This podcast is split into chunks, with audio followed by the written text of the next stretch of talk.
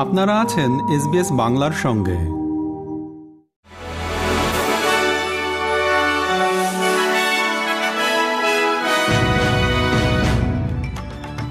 SBS Bangla. আজকের শীর্ষ খবরে সবাইকে আমন্ত্রণ জানাচ্ছি, আমি শিকদার তাহের আহমদ। আজ সোমবার নয় অক্টোবর দু হাজার তেইশ সাল। প্রথমে অস্ট্রেলিয়ার খবর। ইন্ডিজেনাস ভয়েস টু পার্লামেন্ট গণভোটের আর বেশি দিন বাকি নেই। ইতোমধ্যে দুই মিলিয়নেরও বেশি ভোটার আগাম ভোট প্রদান করেছেন। চোদ্দই অক্টোবর শনিবার গণভোটের আগে এখন পর্যন্ত যারা সিদ্ধান্ত নেননি যে কোন পক্ষে ভোট দিবেন, তাদের মন জয় করার জন্য জোরালো প্রচেষ্টা চালিয়ে যাবে ইয়েস এবং নো শিবিরগুলো। বিমান দুর্ঘটনায় সাউথ অস্ট্রেলিয়ার রুরাল এলাকায় একজন মারা গেছে এবং একজন গুরুতর আহত হয়েছে। এই দুর্ঘটনায় লাইট প্লেনটির পঞ্চাশ বছর বয়সী পাইলট গুরুতর আহত হন। তাকে হাসপাতালে নিয়ে যাওয়া হয়েছে। তবে চব্বিশ বছর বয়সী যাত্রী ঘটনাস্থলেই মারা যান। ডারউইন বোটানিক গার্ডেনে গাছের ডাল পড়ে একজন নারীর মৃত্যু হয়েছে এবং একজন পুরুষ গুরুতর আহত হয়েছেন। নর্দার্ন টেরিটরি পুলিশ এ তথ্য জানিয়েছে।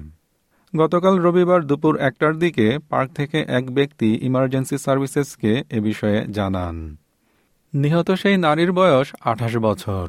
আর ৩৩ বছর বয়সী আহত সেই পুরুষকে গুরুতর আহত অবস্থায় রয়্যাল ডারউইন হসপিটালে স্থানান্তরিত করা হয়েছে বলে নর্দার্ন টেরিটরি পুলিশ নিশ্চিত করেছে। এবারে আন্তর্জাতিক খবর। হামাস দাবি করছে যে তারা বেসামরিক লোকদেরকে টার্গেট করছে না। তাদের মতে বসতি স্থাপনকারীরা বেসামরিক নাগরিকদের থেকে আলাদা। হামাসের মুখপাত্র ওসামা হামদান গতকাল আল জাজিরা টেলিভিশনকে বলেন বসতি স্থাপনকারীরা বেসামরিক হিসেবে বিবেচিত হওয়ার যোগ্য নয়। তাদেরকে অবশ্যই আলাদাভাবে দেখা উচিত। এবার বাংলাদেশের খবর। আগামী জাতীয় নির্বাচন পূর্ব পরিস্থিতি যাচাই করার জন্য ঢাকায় বৈঠক করেছেন সফররত যুক্তরাষ্ট্রের প্রাক নির্বাচনী পর্যবেক্ষক দল। গতকাল রবিবার তারা ঢাকাস্থ মার্কিন দূতাবাসের কর্মকর্তাদের সঙ্গে এবং পররাষ্ট্রমন্ত্রী ও সচিবের সঙ্গে বৈঠক করেন। এছাড়া ইউরোপীয় ইউনিয়নের প্রতিনিধিদের সঙ্গেও তারা বৈঠক করেছেন। খেলার খবর, ক্রিকেট। ওয়ানডে বিশ্বকাপে অস্ট্রেলিয়াকে ছয় উইকেটে হারিয়েছে ভারত। গতকাল ভারতের চেন্নাইয়ের টসে জিতে প্রথমে ব্যাটিংয়ের সিদ্ধান্ত নেন অস্ট্রেলিয়ার অধিনায়ক প্যাট কামিন্স। উনপঞ্চাশ ওভার, দুই বলে একশো নিরানব্বই রানে গুটিয়ে যায় অস্ট্রেলিয়ার ইনিংস। দুইশো রানের লক্ষ্যে নেমে দুই রানে তিন উইকেট হারিয়ে শুরুতেই বিপর্যয়ে পড়ে যায় ভারত। তবে লোকেশ রাহুল এবং বিরাট কোহলি পরিস্থিতি সামলে নেন।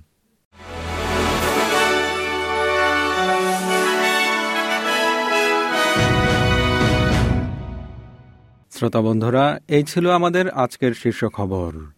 এসবিএস বাংলার প্রতিদিনের সংবাদ নিয়ে আমাদের আরও পডকাস্ট শুনতে ভিজিট করুন SBS dot com dot au forward slash Bangla. বিদায় নিচ্ছি, আমি শিকদার তাহের আহমদ। ভালো থাকবেন, সুস্থ থাকবেন। এরকম স্টোরি আরও শুনতে চান, শুনুন Apple podcast Google podcast Spotify কিংবা যেখান থেকেই আপনি আপনার পডকাস্ট সংগ্রহ করেন।